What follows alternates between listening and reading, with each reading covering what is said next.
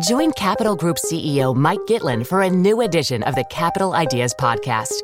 In unscripted conversations with investment professionals, you'll hear real stories about successes and lessons learned, informed by decades of investment experience. It's your look inside one of the world's largest asset managers. New episodes are available monthly. Subscribe wherever you get your podcasts. Invest 30 minutes in an episode today. Published by American Funds Distributors, Inc. Startups, you don't need to settle for a cumbersome banking experience to protect your money.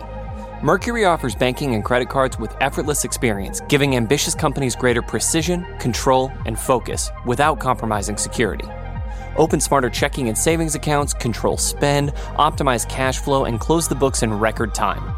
Visit Mercury.com to join more than 100,000 startups that trust Mercury with their finances and to help them perform at their highest level. Hi, it's Kara. Quick note before today's show stick around after the main interview for a special preview of Jason Del Rey's new podcast, Land of the Giants. Hi, I'm Kara Swisher, editor at large of Recode. You may know me as someone who never uses Facebook, definitely has used me, but in my spare time, I talk tech, and you're listening to Recode Decode from the Vox Media Podcast Network. Today, we're going to play a panel discussion from the San Francisco premiere of The Great Hack, a new Netflix documentary about the Cambridge Analytica scandal. I talked to the movie's director, Karim Amer, its producer, Pedro Kos, the former COO of Cambridge Analytica, Julian Wheatland, and venture capitalist, Roger McNamee. The Great Hack is now available on Netflix. The discussion was recorded live after we watched the movie at the Letterman Theater in the Presidio of San Francisco. So let's go there now to hear my conversation with the creators of The Great Hack. Well, that was a laugh riot, huh? That was great. Last night, uh, I got to interview Megan Rapinoe. That was really fun. This was not quite as fun.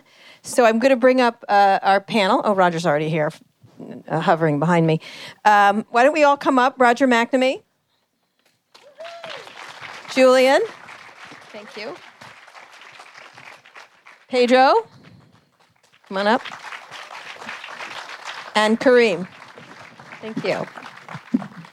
So, um, this was a tremendous. I really enjoyed this. I've been covering this stuff for years, and I've uh, there's a lot of stuff I didn't know that was in it. It was really interesting, especially um, Brittany Kaiser, which I thought was really interesting. So I actually want to start with you, Julian, because I don't know what you think from this thing. I don't know if you think Andrew Nix is a victim or a hero, or if Brittany is, or if you think Chris is. So I'd love to get your take and and Julian Julian Whitehead, correct? Wheatland. Wheatland. I'm sorry. I'm sorry. Was the COO of Cambridge Analytica. So I'd, I can't tell what you think happened here. That's quite a big question. Well, actually, um, why don't you give me a big answer? I'll I'll try. So I was uh, the chief operating officer and the chief finance officer mm-hmm. of the company for, for from the beginning of 2015 until early in 2018, um, when uh, Alexander stepped down and, and I took over, but really with the with, with the aim of closing the company down at that point. So what I think was that the company made some uh, significant mistakes uh, when it came to its use of data. They were ethical mistakes. Um, and I think that part of the reason that, that that, that happened was that we spent a lot of time concentrating on not making regulatory mistakes. And so, uh, uh, for the most part, we didn't, as far as I can tell, make any regulatory mistakes, but we got almost distracted by ticking those boxes of um, fulfilling the regulatory requirements.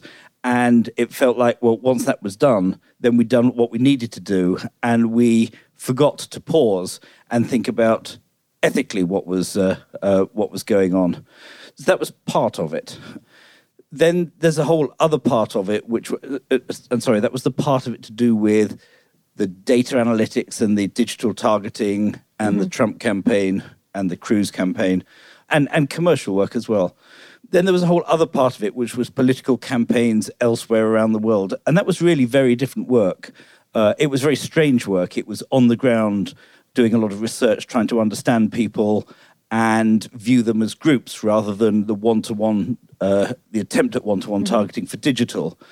And I think that, well, I'll be honest with you, th- there was lots of stuff, this movie, um, about what was being uh, promoted there and, and, proposed there that was news to me. Mm-hmm. And certainly stuff that on the undercover video with Alexander Nix, which I'm almost certain was never done.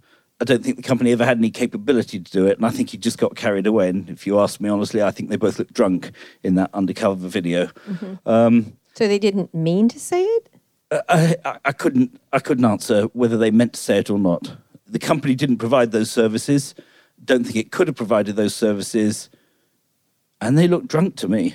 All right. So, so drunk. Um, All right. Okay. But, and then I suppose the other thing I would say about Alexander is that um, Alexander's favorite expression is never let the truth get in the way of a good story.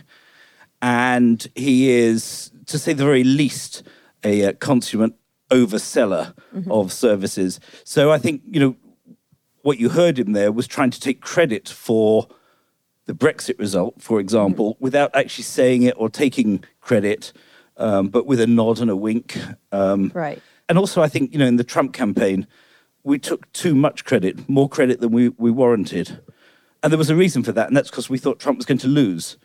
And so we had started a PR campaign in advance of the election to um, try and explain, well, you know, it would have been worse if we hadn't been there and we didn't choose the candidate and things like that. Right. And, and then, of course, he won. And um, that All groundwork right, so, came back to bite us. So you're basically saying you're stupid and you were liars, which I find like, it's kind of interesting to think about that that I'm fairly sure I didn't say that. No, actually. no, but I, what I'm trying to, I, I, can't get what you're saying. So that you didn't, you he was overselling it. So he was lying about the capabilities, but he didn't do the bad things that he said he did. That's correct. Is that correct? Uh, I can't t- tell you what bad things he did or didn't do, but when it came to what he said, sh- shipping girls from the Ukraine to Sri Lanka for a candidate, uh, I don't believe he did that, right. and, and and I don't think that um, okay. we had any capability to, to do, that. do that. Or, so or, they or, or, indeed That's... that there was any desire of anyone else in the company to do that. All right. So Karim, you spent a lot of time in the piece trying to paint a very powerful company that did have these capabilities. How, when you finished this, what did you, what did the because one of the parts that I thought was the Andrew Nix testimony, which I'd forgotten about that he made, was the victimization of Cambridge Analytica to being thrown under the bus essentially for other more powerful players, which I think Julian talked about, that it was about a bigger thing uh, in the movie. How do you look at Cambridge Analytica in this? Is it is it a, just a useful idiot that, that managed to overstate itself, or what? I, I, I don't think Cambridge is a useful idiot. I think Cambridge is a was a sophisticated company that has a, a history in psyops that we don't. Its mother company, at least SCL Group, definitely had a history in psyops, psychological operations, mm-hmm. Uh, and ran efficient. Sorry, louder. SCL Group, the mother company of Cambridge, has a history in psyops, running operations in different parts of the world to try and you know win the battle for the hearts and minds of different which co- which governments have done for many years. Well, which governments subsidize, which our tax right. money subsidizes, right? right? but it's, it's not an un- it, has been done since the beginning of time. This kind of yeah, thing. well, it's, it's always been done, but I think the the the sophistication and weaponization of it to a far more exponential level of power has happened with the advent of that mixed with some of the power of Silicon Valley. So Silicon Valley's government contracts that allow for some of this testing to happen. Oftentimes, this testing is happening in third world countries. And but what was your impression from this of Cambridge Analytica? My, my impression, there, my impression of Cambridge Analytica is that Cambridge Analytica is involved was involved in a lot of things that are ethically very, you know, I think morally bankrupt. And when you look back at some of them, for sure, but to blame Cambridge Analytica is, I think, a little short sighted because Cambridge Analytica is not the reason why our democracy is for sale. Well, I think that's. We, we agreed to that. We allowed for this country to have the largest marketplace when it comes to elections. And if you're an aspiring entrepreneur in the election business, this is the megaship. And the American public has allowed that, has supported that, and has encouraged that. So you can't blame companies for wanting to profit off the fact that we've commoditized our election process. You can't blame companies for, for then realizing that our technology platforms have designed this incredible system whereby we have access to so many people's data and have inoculated people to not realize that their data can be used against them. And so I think that the idea of blaming someone for the discontent that we're in is uh, is challenging for me because I think that we're all complicit in building it, and I think that companies like Facebook are far more problematic to me than even Cambridge Analytica. Right. There, there would be no Cambridge Analytica without Facebook. Right. There was, the, I think, one of the most interesting quotes was actually Julian's. There was always going to be a Cambridge Analytica. It just was, unfortunately for me, Cambridge Analytica, which was the idea that that they were taking advantage of what was already existing. Um, and all kinds of companies do that. All kinds of campaigns do that uh, to to manipulate election results. Now, Roger, how did you look at what was here? Because I do I do think there wasn't a whole lot about Facebook's behavior in this because since they've been doing this, they've sort of now seems to have slipped out of it now at this point. Their stock is at an all time high. They paid what I call a parking ticket to the FTC. Um, they are enjoying, once again, Wall Street celebrating what they're doing. And they've made changes, of course, to their behavior, but it seems as if they have slipped out of it. Let me start with Roger and then Pedro. So I I think this film is incredibly important because what Cambridge Analytica and the UK Brexit referendum and the US election and the interplay with Facebook demonstrates is it's like this tiny little example of what is a systemic problem with data in our society. That essentially our human experience, as uh, the professor from Harvard, Shoshana Zuboff, likes to say, our human experience is being converted into data, then run through machine learning and being used to then manipulate the choices available to us, and through that, manipulating our behavior. And that can be done in any aspect of our lives. And we were willing to go along with it right up until the moment when it affected the outcome in what should have been democratic elections. Mm-hmm. And so to me, the significance of the story is that this is the one that finally got people to pay attention.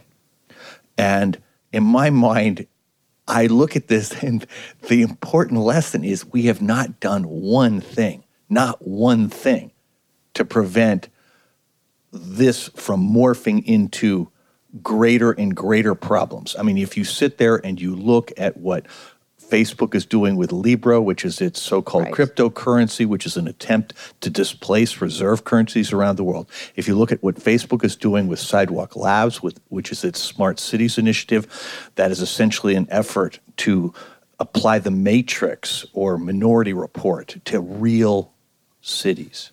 And, you know, it's not just that we haven't learned anything yet, we're still at the point where the problems are compounding. Mm-hmm. And it, I would say it's not just the stocks are at all time high. Regulators around the world are struggling to even have the correct vocabulary for dealing with the problems. That we continue to view our relationship with platforms as we give them a little bit of personal data. They give us a tremendously valuable service and do a little ad targeting. And that may have been true five or 10 years ago. It is definitely not true today. Yeah. The data we give them is less than one tenth of 1% of what they know about us. They have a data voodoo doll, which is a complete digital representation of our lives. And with it, they can manipulate our behavior. And the data we give them is literally irrelevant. This is all about the fact that your bank can sell your data, credit card receipts can be sold, your health data, your uh, location data. You're tracked endlessly and everywhere.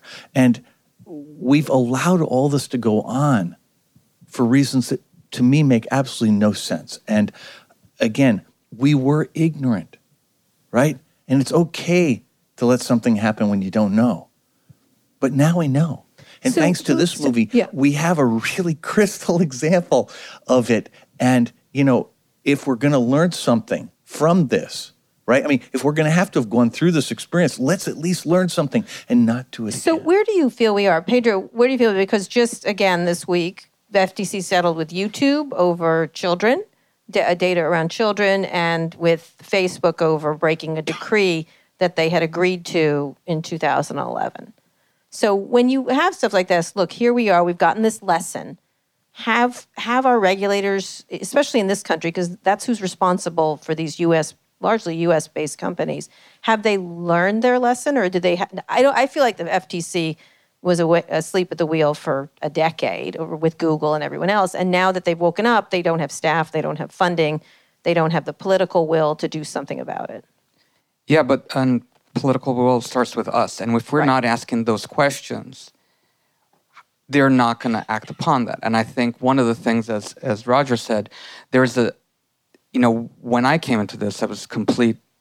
I didn't know anything, um, and I had a deficit of language. I didn't understand the space. To me, it was this black box, this magic box. That, oh, I can go online and connect, and and great, and it, it, you know, it, it. I get instant gratification for a lot of things, but when what I needed to do was kind of peel back and learn at least what questions to ask because we don't even have that. Mm-hmm. And I think we wanted to to approach this in a way where we can at least begin to tackle and have a conversation because we're not even having that conversation yet. Mm-hmm. Mm-hmm. So for us it was very important to to spark that and to ask the questions and the ethical questions that I think are desperately needed to be asked. Right. So, Karim, when you're thinking about wanting to to do that, to to create this question, what do you want people to do from wash, watching this? I think I think what one of the things that I find really interesting is this is going to be appear on Netflix, correct? Which is run by Reed Hastings, who was on the board of Facebook and has since left the board of Facebook Yes. for reasons unknown. What were they trying to do here, and what were you trying to do here? Well, uh, it's important to know that you know this film, when we in- initially began it with Netflix, it was not about this topic. So it was about actually the Sony hack. It had nothing to do with this, and so Netflix has allowed us to kind of shift course as we started looking at this word hack and realizing that the hack that was more interesting was not physical hacks that were happening to infrastructure or places, but actually the hack of the human mind. And so we mm-hmm. became really obsessed with trying to look at how we could show how people's minds had been hacked and changed and how we could change people's minds and the vulnerability that's amongst us. But the problem we faced was one that I think you know this entire conversation faces, which is you know Pedro was just alluding to, is that there's a deficit of language, right? Mm-hmm. Uh, essentially, you know, the only thing I can compare it to is similar to the environmental movement, which you know many people in this community are very familiar with. In the early days of environmental movement, there was people weren't using the words global warming. We didn't have these words. We didn't know what to call the phenomena. Yet people were feeling the anxiety of the planet. Now, the thing that the environmental movement had that we don't have here was that at least you could show the imagery of the wreckage sites, right? So if we're, you know, as data has surpassed oil, as we mentioned in the film, when we were living in the advent of oil, when there was an oil wreckage site, you could see the spillage, right? You could see the marine life destroyed. You could see that image of, you know, a bird barely able to fly because of the, the, the you know, Oil, the, the- covered in oil. covered in oil, and that image could transcend language and travel the world, right? We have had all of these data breaches, these hacks, these big headlines, yet we don't have the imagery. And so part of our task became similar to what David Carroll says in the film is how do you make the invisible visible? Mm-hmm. And so we really wrestled with that for a while. And it took a combination of things. One was finding characters, as we always do in a verite style of filmmaking, who can inhabit the story, people Yeah. who you feel are, you know, are, jumping off a cliff into this world, who, who can take you into the stakes of the conversation. Um, and we found that with David Carroll, who, the, who here was a person saying, I'm not going to wait for the Mueller report or whatever reports out there. I want to figure out what what do I get to know about myself, and was just asking simple questions about data transparency and put himself into the ring to ask that. You also had someone like Carole Cadwalladr who was, you know, obsessing in the journalistic endeavors of figuring out what happened and what do we have the right to know and and how do we hold power accountable. Um, and then it was important that you had people who were coming out of uh, from the inside of these places. People like Chris Wylie, people like Brittany Kaiser, and even people like Julian, who did not have to agree to be in this Mm-hmm. No, documentary. I'm going to ask him next. You What- know, so- Julian, why did you decide to be in this documentary? You asked me uh, earlier on w- what I thought of the company, and there was one bit which I didn't get to, which Okay. was that, that there were 120 people in the company that were clever, innovative, creative, thought that they were doing great work, believed in the work that they were doing, sincere people, and they all lost their jobs from this. And they all got tarnished. And they all got tarnished Right. with that undercover video. And I wanted to speak up for them as Right. much as anything. The other thing is that I think that there are lessons I've learned a huge amount through all of this. There are lessons that I've taken away uh, from this that I want to talk about because I don't want I don't want there to be other Cambridge Analyticas. I don't want us to think that the problem is just Facebook. The, the problem is Facebook, but every company is a data company today. And how that data is ethically managed needs to spread through all companies. We're going to take a quick break now. We'll be back in a minute to this conversation with the creators of the new documentary, The Great Hack. Startups, you don't need to settle for a cumbersome banking experience to protect your money. Mercury offers banking and credit cards with effortless experience, giving ambitious companies greater precision, control, and focus without compromising security. Open smarter checking and savings accounts, control spend, optimize cash flow, and close the books in record time. Visit Mercury.com to join more than 100,000 startups that trust Mercury with their finances and to help them perform at their highest level. Support for this show comes from Fiverr, the world's largest marketplace for freelance services. In the fast paced world of business, every decision counts. And when it comes to hiring, there's no room for guesswork. That's why Fiverr has developed solutions for businesses to make outsourcing projects simple, quick, and compliant. You can gain access to curated talent through Fiverr Pro's catalog of top freelancers, organized by skill and experience. Streamline your projects with a user friendly dashboard where you can track progress and collaborate with your team. And for anyone needing the highest level of white glove service, Fiverr Pro's project partners can manage multiple freelancer engagements for you. Project partners will outline requirements, assemble a roster of freelancers, and manage a schedule to ensure your deliverables are completed on time. Ready to scale smarter? Visit pro.fiverr.com to sign up and use code VOX for 15% off any service. That's pro.fiverr, F I V E R R dot com, and use code VOX. So when you were talking about uh, the, the that it, there were lots of lots of people that worked at Cambridge Analytica that weren't part of this, it's the same thing at these companies now, at Google and Facebook and other companies that aren't part of that. How do you sort that out when there's so much money being made and so much opportunity to take advantage of this data? I have a theme I'm thinking about writing about this week that most of civilization is a cheap date to these companies, that they get a map you get a map and some email and something else, and you think that's great. That's a great trade when in fact it's probably the worst trade you've ever made. How do you get that within the companies? You were running one of these companies, Yeah. um, and obviously you were you were uh, surprised by that video, for example, and it, it killed the company. That video killed the company. Yeah, it did. It did. And uh, so I think what's missing, and and and again, I'm just going to stress, I divorce it from the likes of Facebook and Google because I think they require a different solution. Mm-hmm. I mean, to be honest with you, I would take Facebook and recognize it as being the monopoly util- utility that it is, mm-hmm. that people can't leave and should be regulated as such. But for the rest of, let's call the tech community and ordinary companies, the controls and management processes need to be set up internally such that every time there's a new data source, every time there's a new way of analyzing, every time there's a new technique that can be used, that it gets evaluated as to whether or not it's in, in, in alignment with the ethical objectives, clearly stated ethical objectives of the company, and that that is reviewed up to the board level. and it's not left for the individual engineer or technologist Such as do. at WhatsApp, fig, not making it viral or something like that. I say the same thing over and over again because I'm trying to get people to repeat it over and over again within Silicon Valley, which is if you can think of your product as an episode of Black Mirror, don't make it. Like yet. Like start to think about how you could not make it an episode of Black Mirror. I don't think anybody wakes up in Silicon Valley, and I think this is important for this audience. Right? We're not here to just scold the valley. Right. You know, I don't think anybody That's what I'm here for, but go ahead. But, but I don't think I don't, I don't think anyone wakes up in Silicon Valley and says, "How am I going to wreck democracy today?" Like I don't think that's like a.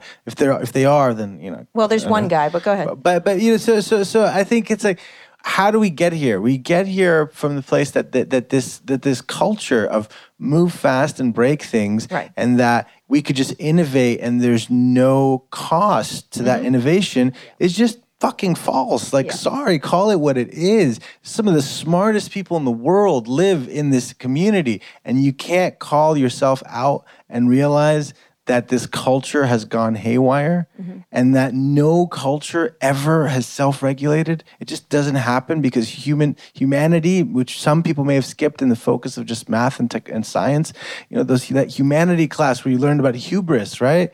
You know, and ego and how it's just that thing that every culture and civilization has and has always been the thing that broke every man it still exists, and and that's a thing that we have to hold accountable in, the, in in this city. I don't know. You, Kara's doing doing her part in helping to do that, but I think it takes a community to have this conversation and say it doesn't matter how we got here. It doesn't matter if Facebook and Cambridge Analytica were working together in cahoots with the Russians. That that doesn't matter. What matters is there's the wreckage site. And how do we fix it? And I think it should be treated the same way you look at natural disasters. When there's a natural disaster that hits a community, what happens? People band together and they start working together. They don't worry about whose fault it was that the doors didn't work. They just start trying to fix it. Well, and I don't see that urgency. Yeah, it's interesting. That that is absolutely true. But Roger, why don't you talk about this? Because you know, I did a big long interview with Mark Zuckerberg that he probably shouldn't have done, um, but I couldn't get him to understand consequence. I, I, it was, that we spent a lot of time going back and forth about who's, and he saw it as a blame thing, and I was saw it as if you make something bad, you have to understand how you made it so you can fix it. So it was a very different. The points of view were very off, and and it was interesting to see Alexander Nix here because he felt like he was a victim of this versus that he had any cause, any he was any kind of player. Roger, talk about that concept because you know he, he that's a famous Facebook move fast and break things, which they've changed to move fast and create stable infrastructure, which is less problematic, I guess. Um, but that word break, I remember when they did it at the time when I went and saw it on it was this was plastered on the walls of Facebook. All they had all kinds of sayings and stupid stuff like that. Most of these companies Well, do. it wasn't but I remember them. saying break, like, and they were like, "Yeah, break," and I'm like, "Break is bad," and it was it was like a debate. So you were there. Yeah, it- but it Did you wasn't think just this was it wasn't just them. It was a broad notion of Yeah. you know in 2003 2004 finally the limits of Moore's law of Metcalfe's law the things that prevented you from making global universal consumer products evaporated. So suddenly the cost of creating startups went way down. So the barriers to entry went way down. And everything became about eliminating friction. Mm-hmm. The notion was if you wanted to dominate globally, you had to move faster than anyone else, which also meant you had to move faster than the human reaction time or regulator reaction time or critic reaction time. The notion was you would blow by everything. And that was something that I think came in with the PayPal mafia. So this is Peter Thiel and, and uh, Max Reed, Levchin, Reid Hoffman, Reid Hoffman. and, and uh, Elon Musk as well, that they came in and they brought this philosophy, and it was so spectacularly successful so quickly. And the issues took a long time to show up you know, there were glimmers all over the place of problems, but you didn't see, you didn't have anything quite like the 2016 election or like the, the uh, like Brexit that focused everybody's attention on one thing. And my observation about all of this is that I think it's time for a forklift replacement of the culture. That essentially Silicon Valley has to remember that it spent 50 years in the business of empowering the people who use technology. And now it's in the business of treating the people who use it as a source of fuel, right? We're not the customer, we're not even the product. We're a source of data that isn't used to improve something for us. It's used to manipulate whole populations. And in my mind, that is morally bankrupt, and I do not believe it can be fixed. And I think the way you get out of this is the way you always get out of tech problems, which is you create an alternative universe with a different value system and you give people choices. There's no, you're not going to lose the things you like about these products. They're not going to go away. You shouldn't be afraid of change. What we should be doing is asking the question of why isn't this stuff designed to make my life better? Because it could be. So- in fact, I think that would be a bigger business opportunity because all the stuff you're doing today is still economically valuable, and there's millions of things they don't do because those things don't fit into the so you want to switch out model. the soylent green as people um, idea of things. That's what it, that's what you're just talking about. People are fuel. in, in this, I'm, I'm in- in making the- a really old Charlton Heston reference. Right, but in the current model, that's Yeah, right. And yeah. and and the thing is, again, Silicon Valley exists in an ecosystem globally, which sits there and says the only constituency that matters is the shareholder, and the only thing and management should care about are metrics. Well, the reality is ethics doesn't stand a prayer in that environment because ethics, by definition, is the willingness to subordinate a metric to a higher value.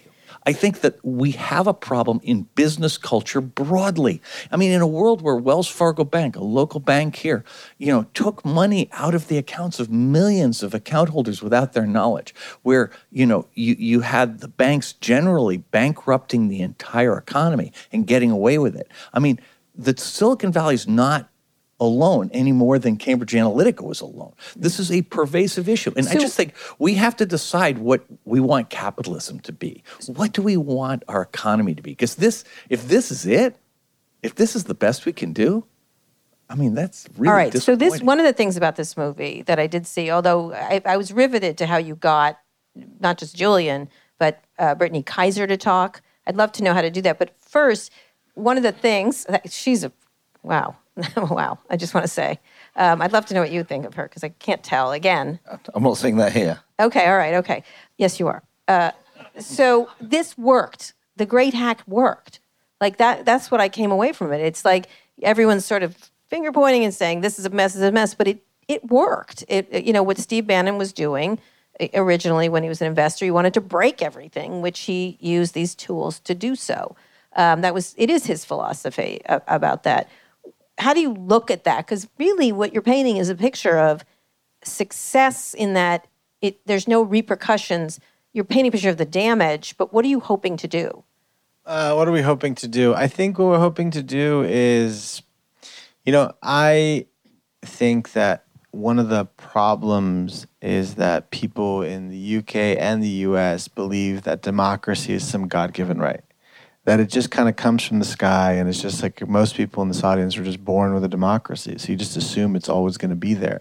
And the problem is democracy isn't a God given right. It's very fragile and societies are fragile. And having come between the United, immigrating to this country and, and having lived between the United States and Egypt in our previous film that Pedro and I and, uh, and Geraldine and Jehane made about Tahrir Square illustrated is the fragility of that democracy. I think right now we're witnessing another kind of fragility. Um, and I think that for us, it was important to express that in this film. Uh, that fragility we've seen from the pendulum of technology swinging to the other direction. In Tahrir Square, we saw, you know, the tools of technology be heralded as these democratizing tools that would just catalyze freedom. And then we saw them swing the other direction, and no one in Silicon Valley was taking credit when they were being used by authoritarian governments or being used for ISIS recruitment, et cetera, et cetera. And so I think what we found here is that there is a fragility of the notion of democratic governments in face of monopolistic tech platforms. Mm-hmm. There just is, you know, who has more power, you know, when, when someone sits a senator or Mark Zuckerberg, you know, and Oh, Mark Zuckerberg, right? So it's like how many hands down. constituents does Zuckerberg have, right?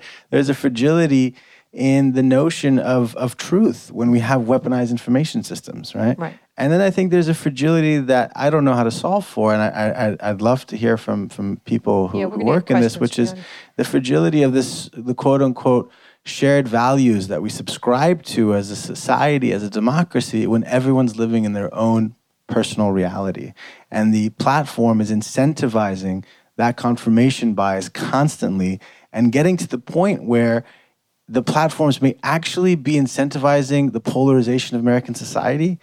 No one's saying anyone designed this. No engineer sat in a room and said, hey, how can we make people more neurotic? I don't believe that that's how it happened. But the point is, we're here, and that's what's continuing to happen. So the question is, whose balance sheet do these societal losses show up on? Well, it's similar to cigarettes or anything else. Just one It's second, like Roger. I want to ask uh, uh, Pedro a question first. So, how did you get these people? Because in a lot of ways, you're talking, whatever you think of Brittany, she's talking, Chris is talking. When I do stories, there's always one person. I remember there was one person in Uber. We had a very tough story about stealing medical records of a, of a rape victim of an Uber, so who was an Uber driver, and it was one person within the company who couldn't take it. Uh, and it was really interesting. And I remember the conversations. I can't live with myself. Like they had lived with themselves and benefited mightily from being at Uber. But I remember that. Like it was that moment of of turning someone who I wasn't trying to turn them, but it was a really interesting discussion.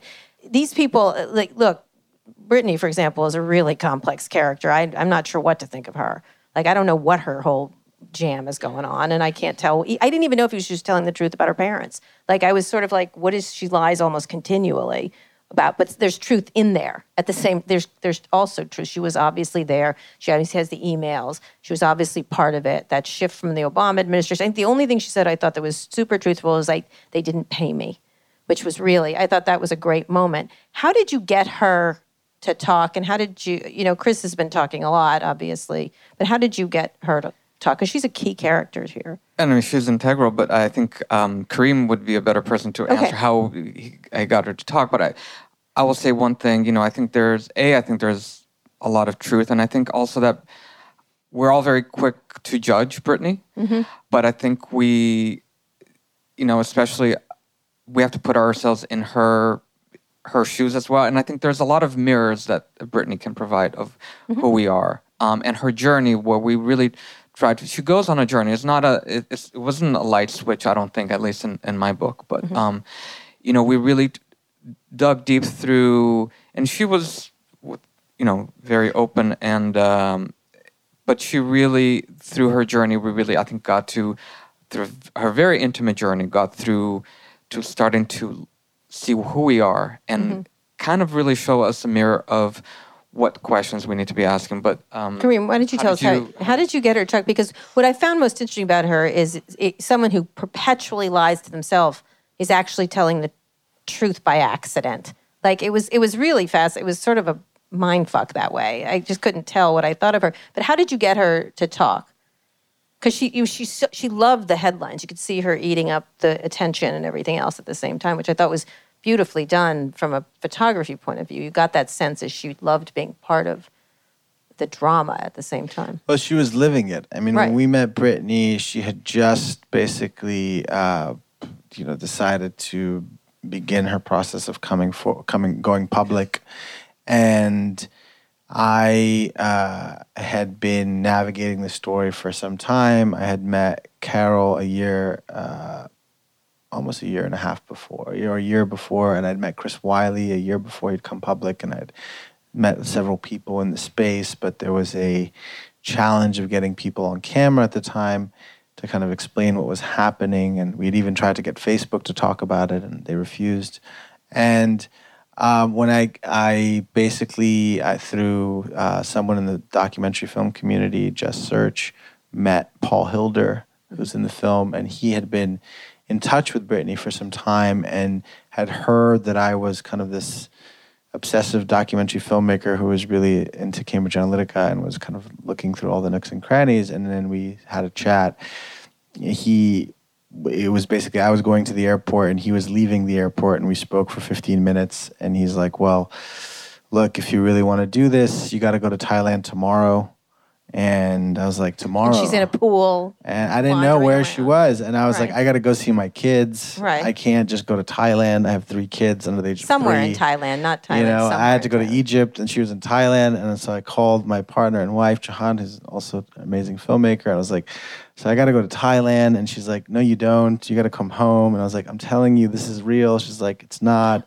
We all question the, are- the, the, the, uh, you know, really, should you go to Thailand? Who is this Brittany anyway? Uh, Right. Is it Yeah, just really worth it? But exactly. you know, it, it at that time, I think it was really. I have to take my hats off to Karim, who really believed that there is something there, um, and even if it doesn't lead to anywhere, but it, I think we we had been digging so long in the space Mm-hmm. with you know trying to find answers and and Someone who was there. And I'm trying to find a no. We're also trying to find a journey mm-hmm. because the way of filmmaking that we follow Right. is is something that's experiential. And so this is a story where it's so interesting in these articles. You can have all these amazing intellectual debates about it. But why the hell is it a movie? Like, what makes it a movie if it's not experiential? And so we were looking for people who were actually actively on a journey that wasn't just happening in their Twitter feed, mm-hmm. you know, and I was like in real life. And so here was someone who not only was on an incredible journey, but in Brittany's story, she could take you through the ascent of these technologies they were used as a tool to inspire hope and change and create one of the most historic elections, the election of Barack Obama, and then used in the total flip side in a very different election where a lot of other kinds of tactics were used and not so hopeful ways, but led to equally historic outcomes. And so, for one person to embody both, kind of the trajectory of the whole thing, it became an interesting metaphor for how all of us got here. And I think that it's difficult for many people to absorb who Brittany is because we're in the most polarized time of our lives, right? So you don't switch from one uniform to the next. You don't go from blue to red. That's blasphemy. You don't go from remain to leave. That's blasphemy. Yet at the same time, I challenge the audience to ask this question if you don't have redemptive stories in these times, where do you go? Right. Where does the road of polarization take you to? Civil war? Or you just make these filter bubbles even more cemented where you don't have to deal with the people you don't like and you don't have to look at the people who challenge you or don't look like you. If we don't provide a way for people who have done things that we may question to come out and not only tell us what actually happened, but to prove that they too can change, then we're no better than anybody that we're judging. So I think it's important to, to, to kind of look at that as we Yeah. look across. Yeah. So let me ask you just uh, from a director perspective, why did you And- film and one, her in one the other okay, thing I was the, so the pool was the first interview. Yeah, why I did met you her film J- her in a pool? Because she was in James Bond Island, Right. and she was in this pool. Right. And I didn't know if I'd never see her again. And then my wife told me, if you don't come back with something, don't come back. Right. So I was like, okay, well, if you're willing to talk, let's just do this now. And so I just got in the pool, and the DP I'd never worked with was like, really? I'm like, let's just do it. I don't know. What if she changes her mind? So we just started filming. And, you know, in these types of films, as some of the documentary filmmakers here might attest to, like, you got to film like every day is your last because you just don't know. You know, you don't know if people are going to change their mind. And I think one thing that we also wanted to show is like, here is you know we're these we're these moral creatures who are who are crippled by our morality in many ways right? It's what holds us back but it's also what makes us human. But we're being shaped by these algorithms right? And we're trying to tell a story about how these algorithms are shaping our lives. And so and these are amoral algorithms who aren't crippled by that morality. So here was a character who could also traverse the complexity of morality and cha- take us to different moral choices and show us what was. So for me that was also something that was quite important um, to capture, and, and, and that's why we followed her on this journey. Okay, Julian, I'm checking in again. What were your thoughts on Brittany? I guess the parts of this film that, that are like a patient and a and a counselor Absolutely. um, uh, an interaction between and and you know I I don't really understand people that go on reality TV shows full stop. Br- Brittany has always been at that end of the spectrum. It's actually the reason why when the Leave.eu campaign said they were going to hire us, she was the first to put up her hand and say, "I'll go on. I'll be at the launch with you." I think she just likes being out in public. And her journey here, do you think it's truthful? I, I, I think I answered that in the film. I, Yeah. I, I do not know why she said a lot of the things that she said, um, and I don't have the key to her mind on this. I see. So everyone you work for is crazy. Like it seems like you don't know why Andrew said it. What, what, why do you think they did it though? Do you have any? You work with these people for years. Well, uh, so, um, it depends what we're talking about, but you know, we've we've got Alexander and we've got Brittany going off and making sales presentations on their own, and it seems to me that they were the only people who knew what they were pitching. Right. Um, I think that she was probably led down the wrong path by Alexander, but I don't That's, know I agree with you on that. Yeah, that's interesting. We're going to take another break now. We'll be back after this with Karim Amer, Pedro Kos, Julian Wheatland, and Roger McNamee from The Great Hack. Support for this podcast comes from Constant Contact.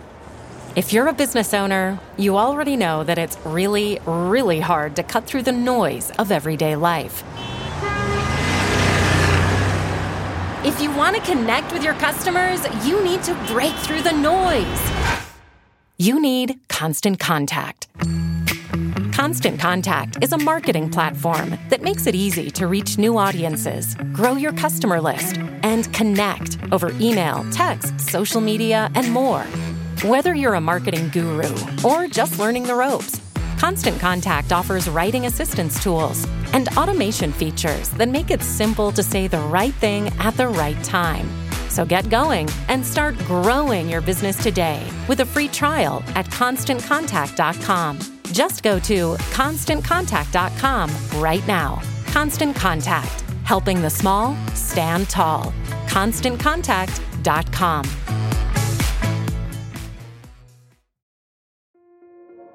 This episode is brought to you by Kia's first three row, all electric SUV, the Kia EV9, with available all wheel drive and seating for up to seven adults. With 0 to 60 speed that thrills you one minute and available lounge seats that unwind you the next. Visit kia.com slash EV9 to learn more. Ask your Kia dealer for availability. No system, no matter how advanced, can compensate for all driver error and or driving conditions. Always drive safely.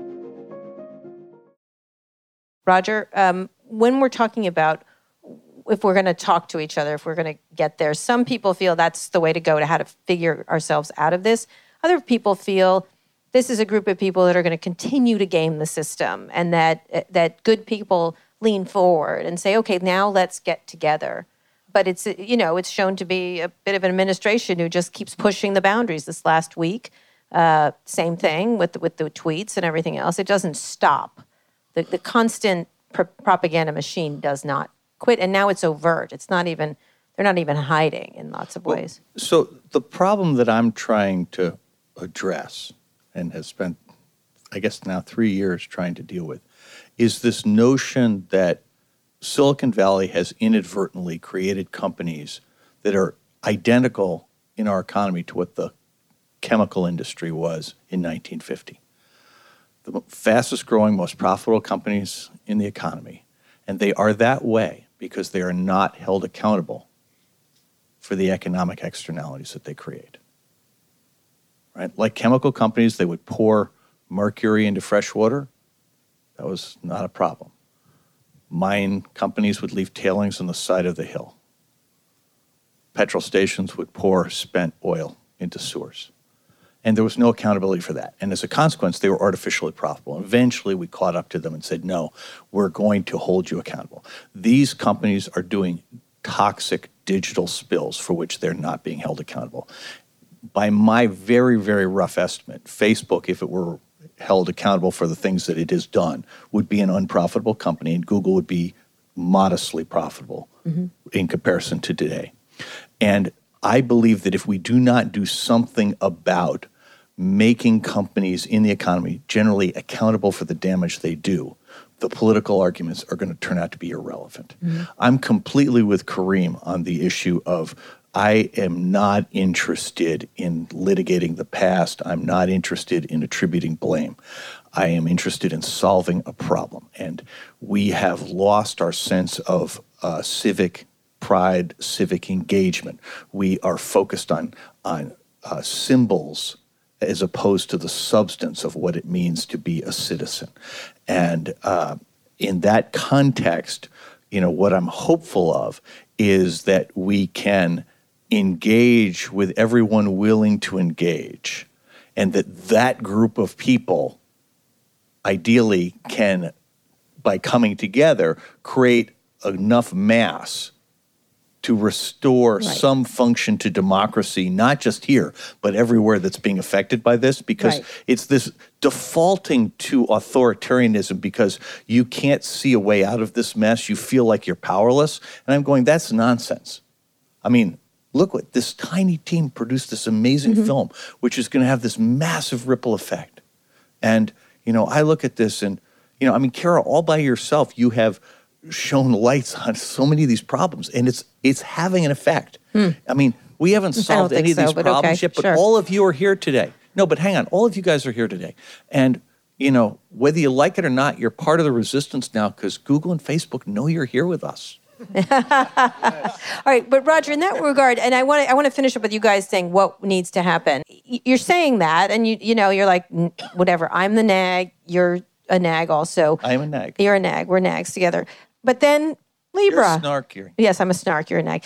Um, and then Libra, and I was like, "Geez, Louise, these guys. They haven't learned a thing, right? Not a thing. No, like they're going to ruin global currency now. This, Yay! This like, is the, the thing that just drives me absolutely insane that they're they're so focused on in fact this may be symbolic of a whole cultural problem of everybody being so focused on their own needs that they can't imagine that there might be a flaw in that approach.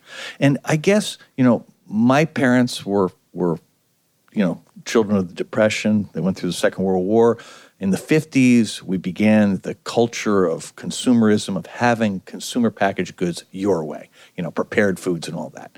And what Google and Facebook did was they did the same thing for ideas have it your way, right? Facebook is 2.3 billion Truman shows, and Google is whatever search results you want.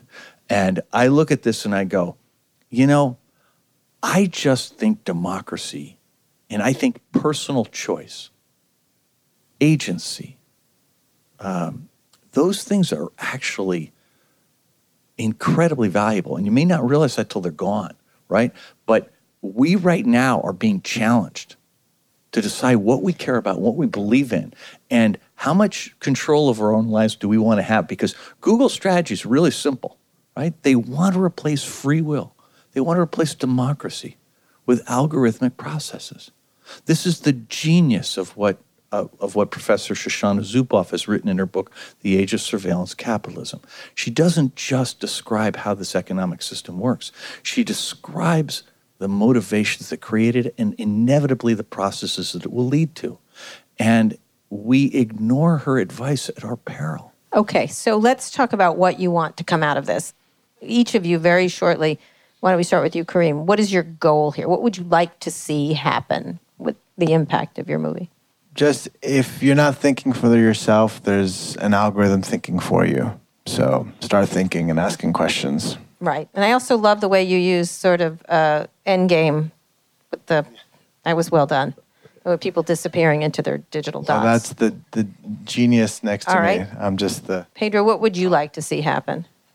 I would like to see more people. Uh, I mean, I'm wondering who are the, the next Brittany Kaisers? Who are the, the, the next people that are, especially here in in this community, in this area, in the Bay, in Silicon Valley, um, who are getting a little uncomfortable and, and you know and empower them and and you know we as you know we talk about filmmaking as a art form you know that requires imagination well i think everything requires imagination i think it's like imagining what could be what beyond and really challenging that and be you know and with the work that you're doing really kind of creating community Julian? I'd like to see competition. Yeah, And, and I'd like to see the tools of competition. So for Facebook and Google, it's different. It's too late. Break them up. Maybe Google we can break up. We could break Facebook up, but because of the network effect of the platform, I think they end up being regulated as a monopoly utility. But for everybody else, I'd like to see the tools of competition so people can compete on how ethically they use data. It could, it'd be transparent. People can understand it and choose whether or not they want to be on that platform, whether whether or not they want to leave their data there. There's one proposal that they share the data, that they share, Facebook and Google share their data so new companies can be created. But competition, I think, is 100% of the way. And then they'll create new companies that later we have to deal with. And they'll make it as hard as possible to share the data as they do now. Right, Until someone steps in and makes them do it. Right. And the one thing I wanted to say actually about as it relates to data is not the, uh, involuntarily become more of a person speaking on this than I ever imagined. But I think the word that we can borrow from kind of that we're also hearing debated in pop culture actively is the word consent. Mm-hmm. Right? Consent has never been more debated in our society for good reasons. But we should apply that word as it relates to data, as it relates to this relationship with technology, and as it relates to this question of that the admission fee to the connected world is giving up all your privacy without having any idea where it goes and not being aware in each area of your recordable behavior what you're consenting to and what your tolerance is for that kind of exchange. So I think consent should be a key part of design in this in, in Silicon Valley especially. Well, that'll ruin their business plans, but go ahead.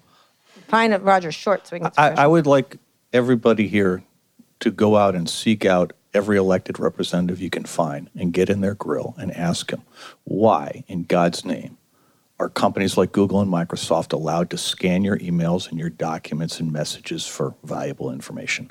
Why are banks, credit card processors, and credit rating agencies allowed to sell your most intimate financial data? Why are healthcare uh, service companies allowed to sell data about your healthcare situation? Why are cellular companies allowed to sell your location? Why is anybody allowed to collect data on minors and hold it? Why is anyone allowed to trade any of this stuff? Why are they allowed to exploit it at all? I don't think this is a question of who owns your data. The problem we're dealing with now is that society is being destroyed. It doesn't actually hurt any of us individually. It is killing our country. It is killing the world. It is as likely to cause World War III as anything. There was a, a I thought, a terrifying op ed in The Atlantic by Henry Kissinger and Eric Schmidt, in which they said AI has won, get over it, and we're going to apply it to things like national security and diplomacy. And I'm going, wait a minute, you're going to take a technology which was perfected on zero sum games, and you're going to apply that to global diplomacy? That Yeah. doesn't work. Right? It's just what Henry Kissinger and we are com- no, but I'm saying, but we. I'm just saying, Those we gotta, st- we gotta think. We have to think again. Okay, you know what I'm saying? We How did I miss that? That pair. I didn't even want it. Just look at my face. You got to be kidding me. Yeah, Yeah, with Eric Schmidt. yeah. Two of your faves. Okay. And Henry Kissinger adds icing on top of the toxic cake. Julian, are you going to be in any more movies? No, I'm kidding. I hope not. what are you doing? What do you do for? I'm curious where you go after Cambridge Analytica. Yeah, t- me too. okay. All right. And what is the next movie you guys are making? Let's finish it up. I'm, I'm flashing back to the 1960s um, about a group of incredible um, Catholic nuns who rebelled against the, another structure, the Catholic Church. Oh, that um, one. And are still um, challenging that t- today. I love a Catholic nun story. Good. What are you doing? I'm, I, I'm making a uh, series on this self improvement group that uh, turned out to be a cult uh, called NXIVM. Oh, them. Oh, wow. That sounds It's like both about this and that are both about how persuadable and vulnerable. Uh, one of the things someone mentioned about, you know, how you know Cambridge Analytica targeted the persuadables. I think the problem with that question is that it implies that persuadables are one bucket of people. The reality is we're all persuadable. We may not be persuadable on on certain political topics.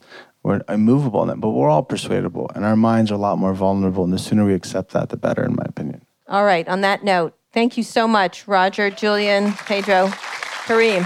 And tell everyone about the movie. It's a terrific movie. It's appearing when? When does it appear? Uh, Wednesday. So let everyone know about it. Tweet about it. Let the world know. And thank you for having us. Thank and you thank very much. Kara, for Oh. continuing to speak truth to power Oh, well. and fill her justice seats in this court against Facebook. It's important. All right. Thank you so much.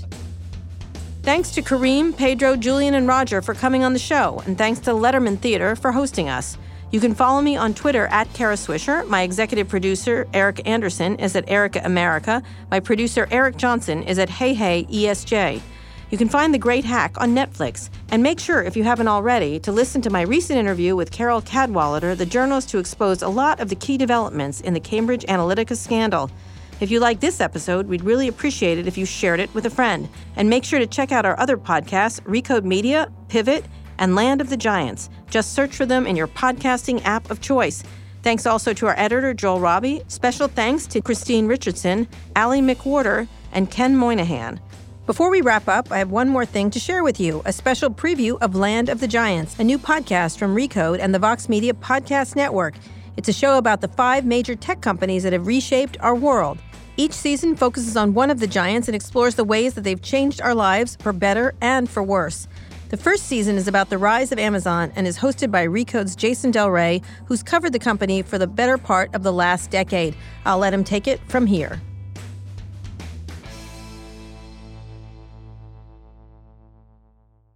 Amazon. See, click, buy. Two days later, any product you could possibly imagine is delivered right to your doorstep. Seems simple, right?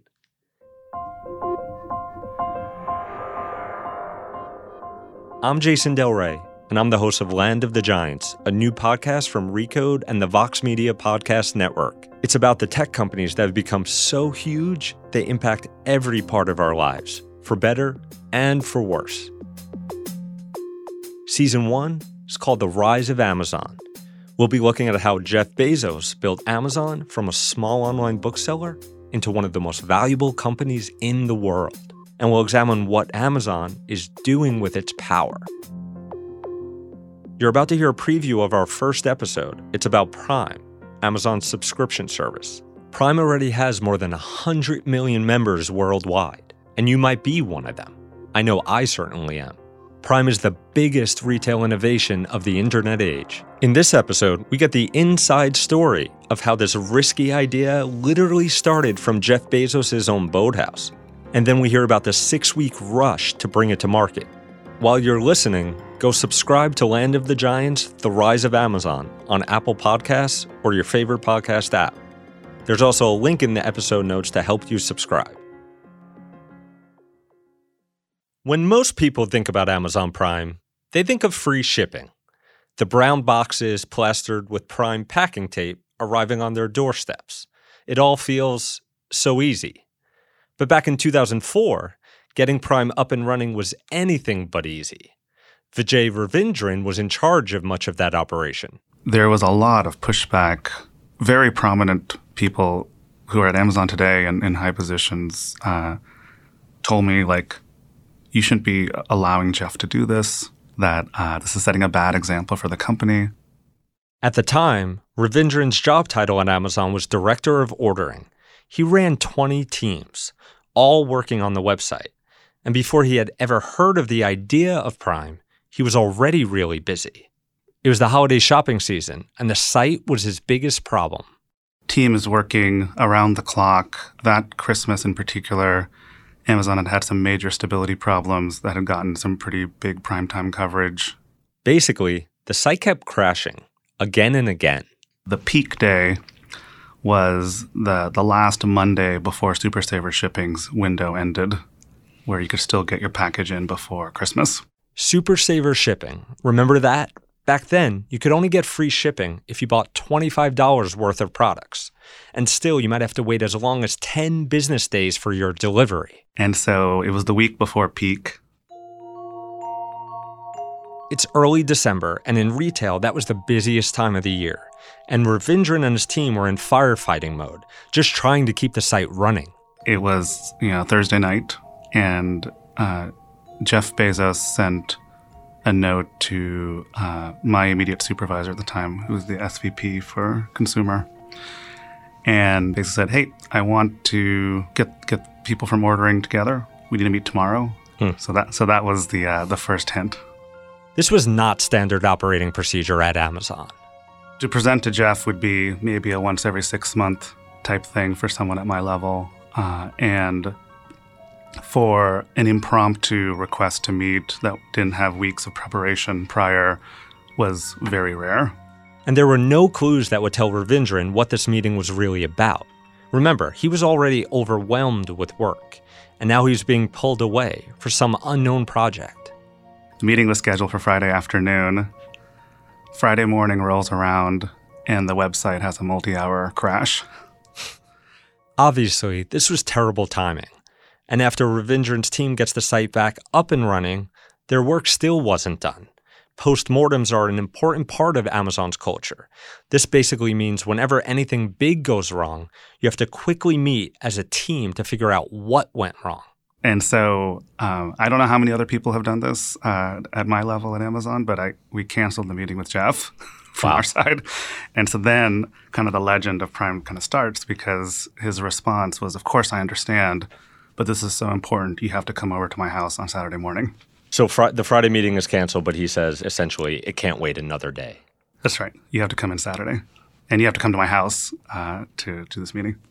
Had you ever been to his house before that? I had not. Okay, and so what do you think when you hear uh, "come to my house on a Saturday"?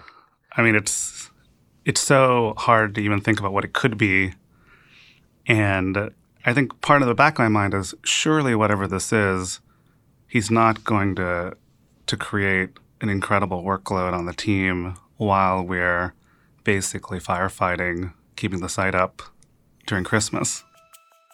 And so then we arrive at his house. We actually are sent to his boathouse. Uh, I still have not been in his house per se. I've been in his boathouse. So the setting for this crucial meeting was Saturday morning with a small group of Amazon staff. I mean, the boathouse was larger than my condo and uh, and had a fully uh, enclosed parking space for his boat, so it was pretty cool. Um, and uh, and then he he joins us and leads with this is the most important project I think we're going to be doing in a while. That this is a really big idea. I need I need a team that's going to treat this with with high urgency, and then we get into the conversation about what it is. What it was, or what it turned out to be, was Amazon Prime. Codename inside Amazon, Futurama. It would become the biggest retail innovation of the internet age. Jeff Bezos wanted to create a subscription service around Amazon's best customers, and he wanted it ASAP. This was all about getting people into a mode where they thought about Amazon first. They bought on Amazon because it was convenient, that they knew that they were getting a reasonably good deal, but that they were getting out of this mentality of uh, penny pinching. This is the idea we heard earlier of building a moat around customers. To be clear, it's not about keeping people out, it's about keeping the best customers locked in. And part of the idea is that Prime members would pay for that luxury. Ravindran remembers that Bezos felt strongly about what it should cost customers. Jeff was really clear on his instinct here, which was that the price needed to be high enough that people thought about it on an ongoing basis rather than something trivial that they didn't think about. But it needed to be low enough that they would want to try it out. And by the way, the price they actually chose when Prime launched was $79 a year. For the nerds inside of Amazon, it was happily a prime number. But back to the crazy days before that launch. For Ravindran, the idea was exciting, but the timing certainly was not. At the Boathouse meeting, Bezos told the group he wanted to have Prime ready for the company's next earnings call with Wall Street investors. The problem was that call was just a little more than a month away in January of 2005. So the group told Bezos that his timeline was almost impossible. Bezos, in turn, gave them a little more time. He moved back the earnings call by a week or two, and he gave them the power to pull in any staff member from any division of Amazon. Because this was complicated work. They had to figure out how to make Prime function on the website, then how to describe it to customers, and then how to get customers to sign up. And they had to pull all nighters and steal employees from other departments just to make it happen. It was ugly work. It was the kind of work that you don't want to have to do. And And the reaction from people? it was it was very mixed. I think some people because it was a Jeff project and they hadn't been on one were extremely excited. Others, not so much. There was a lot of angst. One engineer told an executive he was scared that Prime would even take down the company. One of the things that also is just hard to imagine back then is that you know there wasn't blind faith that every Jeff idea was going to be a home run. You know, I don't know that anyone sat down and said, Prime membership is going to be like our winner. That's Andrea Lay. She's the one who helped run Prime in Canada. She says in those days, Amazon was basically an ideas factory. And many of those ideas, eh, they weren't good.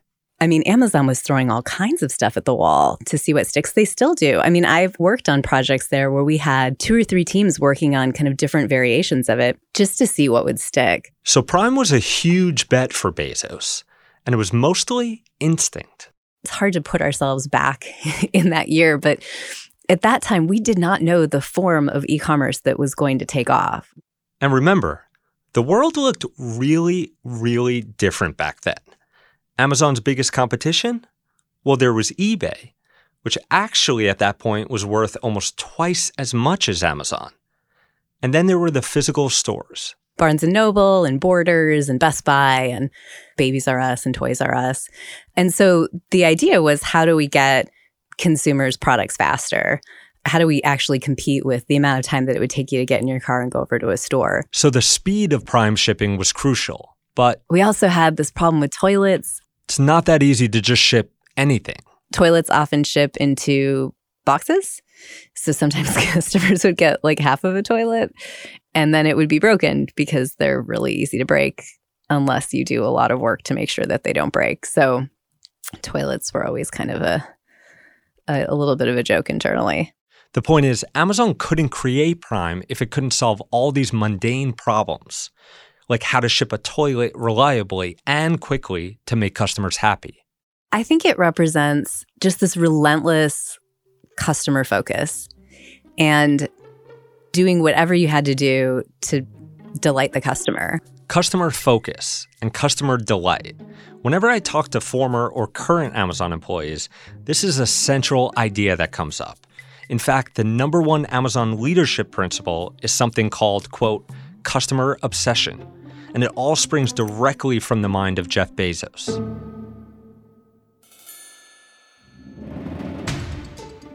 The first thing I know is that you need to obsess over customers. Uh, I can tell you that we have been doing this from the very beginning, and it's the only reason that Amazon.com exists today in any form. When we talk about Earth's most customer centric company, we have a similar idea in mind. We want other companies to look at Amazon and see us as a standard bearer for obsessive focus on the customer, as opposed to obsessive focus on the competitor. I know what you might be thinking. Doesn't every company say stuff like this? It's true, they do. But Jeff Bezos really walks the walk, no matter the consequences.